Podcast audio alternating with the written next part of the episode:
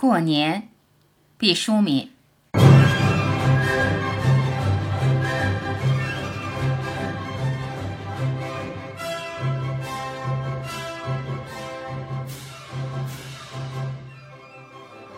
过年时，人的表情和心情各不相同。怀旧是一种怅然凝视的，收到礼物是一种欣喜而感动的，或许还有得陇望蜀。总结经验教训是一种庄严且若有所思，也许夹杂着愤愤不平。洗心革面，下决心从头再来的又是一种捶胸顿足，咬牙切齿。其实这都是年的附加值，和年无关。年最朴素的意义只有一种，对每个人来说又长大了。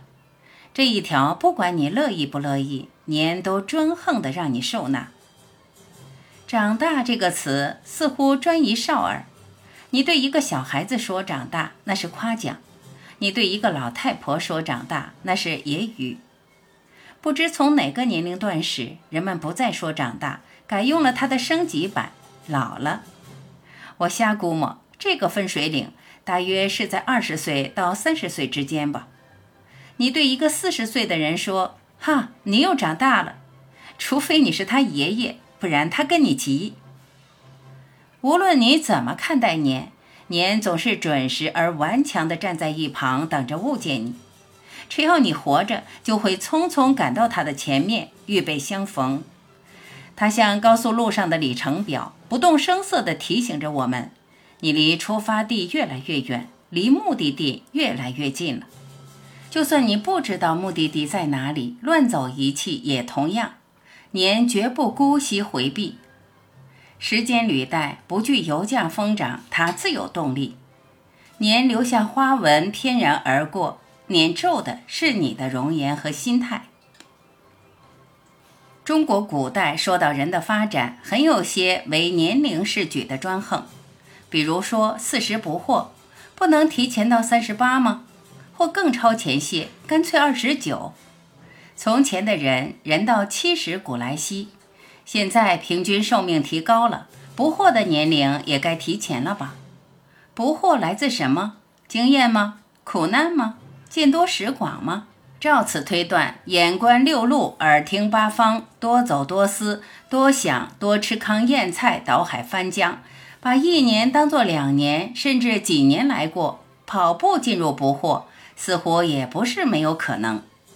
人而不成，人的祸随着社会的发展和进步不见减少，反倒是越来越多了。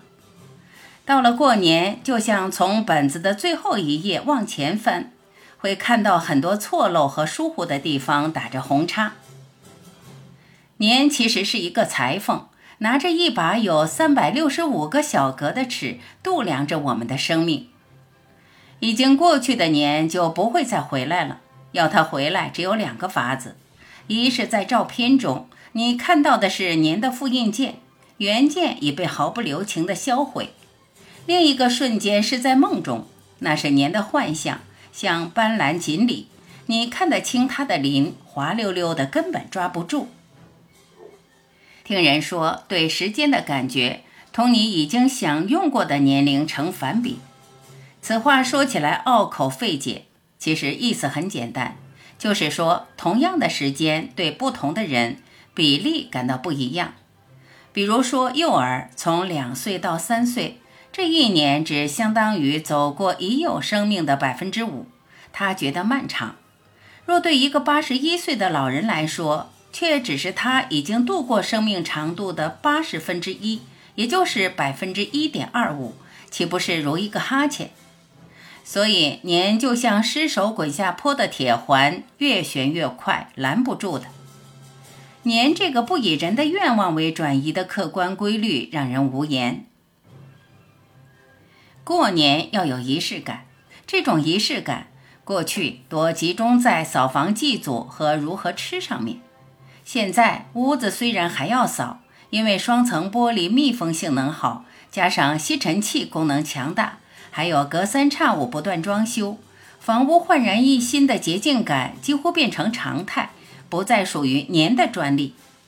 祭祖这件事日益的公众化，人们不再拘泥一家一户的祖先，每年公祭了皇帝、炎帝和大禹们，怀念和祭奠的热情提前集体释放了，于是只剩下了团聚和吃。亲朋们围拢一处，红灯酒绿，推杯问盏，年成了食物和酒精的阅兵式。可惜现在的生活水平提高了，顿顿都吃好东西，大伙儿的口头禅是“天天都跟过年似的”。食品多了，一不留神就吃出糖尿病和三高。年节前，报纸的保健版如临大敌，急赤白脸地提醒大家不要烟醉了肝胆，累疲了肠胃。闹得年好像成了兄弟，年被剥夺了吃的快感和美感，成了瘦肉型的年，约束了吃，人们不知道用什么来彰显年，年味儿就淡了，薄了。团聚是永远需要的，吃却需要节制。我们要创造出新的仪式来纪念这个让我们共同长大的时刻。年其实是一个轻声的提醒。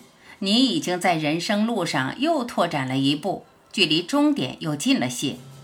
如果把年比喻成衣服，你已脱去羽绒服，不知不觉中穿上春的绿夹衣了。如果你原本就在仲夏，马上就到沉甸甸的秋了，请准备好你的镰刀。也许有人会说，如果我马上要进入生命的冬至呢？等待我的岂不是滴水成冰？别忘了，冬天有雪，雪兆丰年。你可以在白色的原野下安睡，期待生命的又一种轮回。不管位于生命的哪一个季节，年都是值得善待的。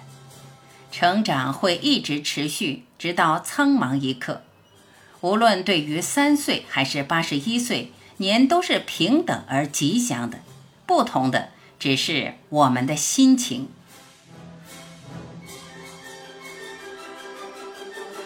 感谢聆听，我是婉琪，再会。